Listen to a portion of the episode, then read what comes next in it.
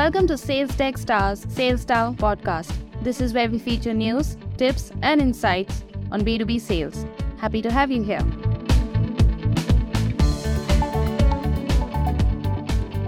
Anh Vu-Lieberman, VP of Con- Conversion Rate and Site Optimization at Nogin, a commerce as a service technology platform, is here to highlight more Nogin's recent survey that reveals key online shopping trends for brands to keep in mind today and in the near future. And welcome to the show. It's so good to have you here today. And of course, we appreciate the time you've taken to participate and share your thoughts, insights, and observations with us. The digital ecosystem is a fast evolving space. And it's always interesting to hear from observers and leaders like you in terms of where this entire ecosystem is headed or what are the trends that are set to dominate this space in future. So welcome to this episode of the Sales Star podcast. Before we dive in, would you like to take a minute to tell the audience a little bit about yourself and of course more about your time at Nogin? Absolutely. Thanks so much for having me. Well, like you said, I am the VP of conversion rate and site optimization at Nogin. I oversee the A B testing and personalization team, as well as SEO and social media. And I joined the company over six years ago, and it's been really incredible to work um, at Nogin. They, we've really grown as a company, and as well as building out our own technology. So a lot of people don't know that we built our own ERP system, a WMS system, our own suite of apps. So for those of you who work in Shopify, you know it doesn't come with much, right? You need an app for this, you need an app for that. And sometimes these apps don't work well with each other and they actually affect your site performance. So we built our own merchandising tool, wish list, search and filtering, so much more. It's, it's been really incredible to be a part of this journey. Absolutely. And, you know, Nogin's been quite busy in the last couple of weeks. Of course, they've always been busy, but in the last couple of weeks, especially, you re- recently uh, spoken about and released a very interesting survey. We'd like to have you talk about the key takeaways not just from this particular recent survey, but also in general, based on your industry studies, what are the recent online shopping trends that you'd like to highlight in this conversation? What's interesting is people actually don't want to be tracked, but they expect to have a personalized experience. And it really depends on which brands and your consumers, right? If you're older females, they actually don't mind being tracked and they prefer to have that curated, tailored experience for them. But then if you're younger audiences, they actually prefer not to be tracked. I did a, it's really interesting. I did a sticky add to bag on mobile, right? You always want to have it visible so you can easily add products to your cart. And when I did that, conversion rate actually tanked. And I watched hundreds of recordings.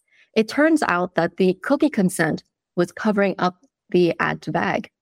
And even when I made the cookie consent obnoxiously big, users refused to click on it and they were still shopping in this tiny little window. And so in the end, I changed the experience. So when the add to bag is out of the viewport or out of the view, it becomes sticky. But when it's in the viewport, you actually can see it. And that had a 33% higher click through rate. I also think that um, people like to be guided. They don't like to be forced. And I like to say like personalization is uh, invisible marketing on site. So in the case of Betabrand, a long time ago, when they uh, forced the user to the checkout after adding an item to the cart, it had a 10% higher conversion rate.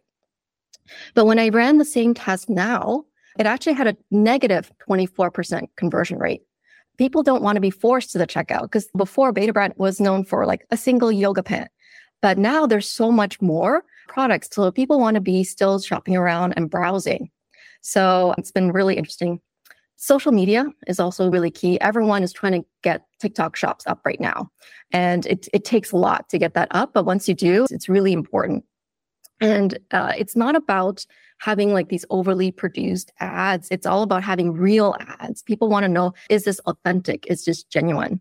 And when we surveyed customers, like say on ModCloth, 52% actually came through social media. So it's pretty powerful and you have to do it right. That's the main takeaway from there. Absolutely. So obviously all of this is very key to talk to giving our listeners as well as anyone else a more fixed overview on what and how these observations are going to drive the future when it comes to digital shopping. So can you throw a little light on, okay, so these have been observations that you have studied firsthand over the last couple of weeks or months.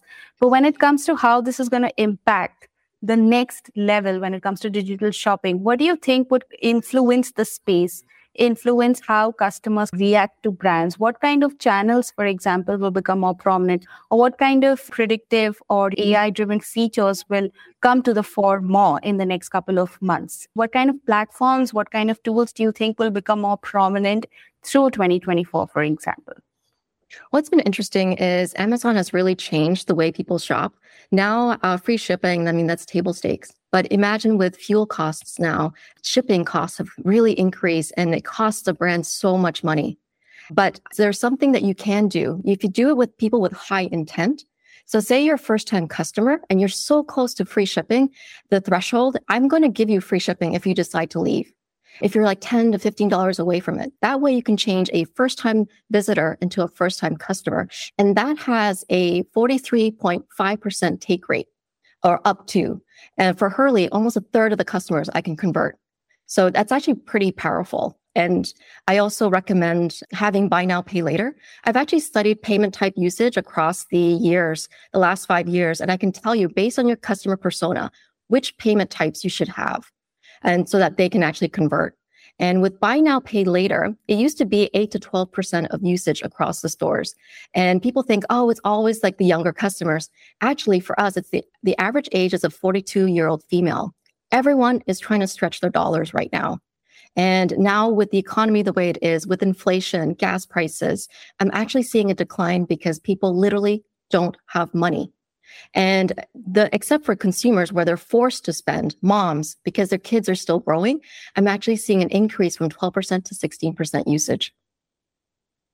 Absolutely. So, when you, as you slightly spoke about a couple of uh, important factors that can enable a better online experience, for example, buy now, pay later, and what kind of other payment norms or UX, UI on a particular platform can push a potential buyer to not maybe not buy immediately but also to like return as a return buyer even that is like good enough for a brand in a tough market so when it comes to this aspect what optimization tips do you have in mind that brands can keep at the forefront of the experience as they think about revamping or pushing this online experience further Absolutely. Well, merchandising is so important, right? So say $3,000, that's a lot of money for a massage chair on Brookstone.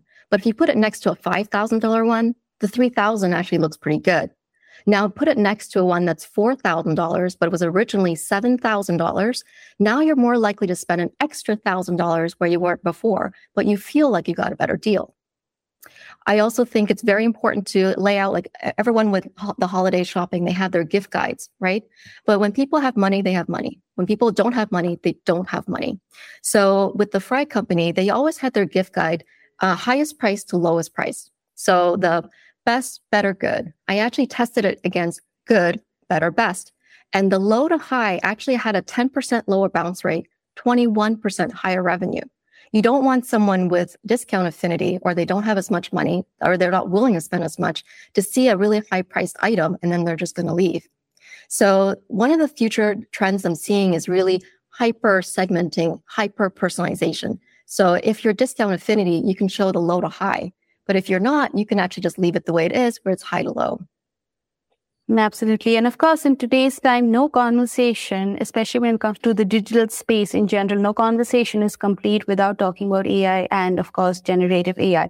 We'd love to hear your thoughts on the near future impact of this particular evolving technology and how it could potentially set a new pace for online shopping. Well, it's a really interesting space, right? Uh, when Levi's talked about showing more diversity in models using AI, there was a whole uproar in it. But what for what people actually people don't know is people we have been using it. So say with children's wear, it's really hard to keep the same kids from not growing. so it's actually more like predominant in in that field, but they just don't talk about it. And with AI, I mean, it's everywhere, whether it's customer service chats, right? Or whether it's even in SEO. Uh, we can actually have AI doing internal linking to build the organic rankings uh, on a website. And you can show generative AI uh, for product recommendations, right? So, say a brand where they sell alcohol, and if they pick a certain item, say vodka, they will actually show a recipe with generative AI for all the things that you can use this vodka for. And here are all the items that, that goes into the cocktail, and then you upsell them in that sense. Absolutely. And I think in all this has been a very interesting conversation and digital shopping, online shopping is the future. Of course, uh, a lot of key experts that we have spoken to over the last couple of months have also spoken about the importance of the phygital experience, combining the two and ensuring that there's consistency between your in-store and online experience. But of course, we all know how digital and online, it's easier it can sometimes be a lot more cost effective and it is the way forward for at least majority of uh, the world's users. So we, we appreciate the time you've taken to have this conversation with us today. Before we wrap up though, is there anything else you'd like to summarize or throw light upon before we end for the day? Well, there's a lot of great personalization tactics you can do without offering discounts right? If you talk to a lot of marketers, they're like, oh, just offer a discount, but it costs the brands a lot of money. You can still do small things like building purchase affirmation with new users, right? One of the most powerful things is doing bestseller collections, especially if you don't have a lot of reviews, because bestsellers evokes an emotion. It builds purchase affirmation, especially with new users. And I also recommend doing uh, bestseller badges because what if they don't land on the homepage? Because most of the time they're more likely to land on the product page. So, how do you tell a new user um, that this is going to be a good purchase? Some other tactics is I believe in doing FOMO tactics, right? Because that actually targets the reptilian part of your brain. That's your fight or flight part of your brain. And that's the part of the brain that actually sees the very first thing on your website and the very last thing on your website. And one of the great tactics is showing how many people viewed this product in the last 24 hours, right? Or how many people have it in their cart or how many people purchased it. This actually has a 27% higher conversion rate for females shoppers, but it doesn't have an impact on male shoppers. However, for both shoppers, showing a low stock message is really important, especially for returning visitors. That has a 17% higher conversion rate because they already know about the brand. They want to make sure this product doesn't sell out.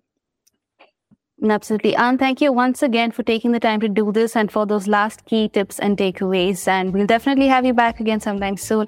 But until the next conversation, we wish you and the larger team at Nogin all the very best. Thank you so much.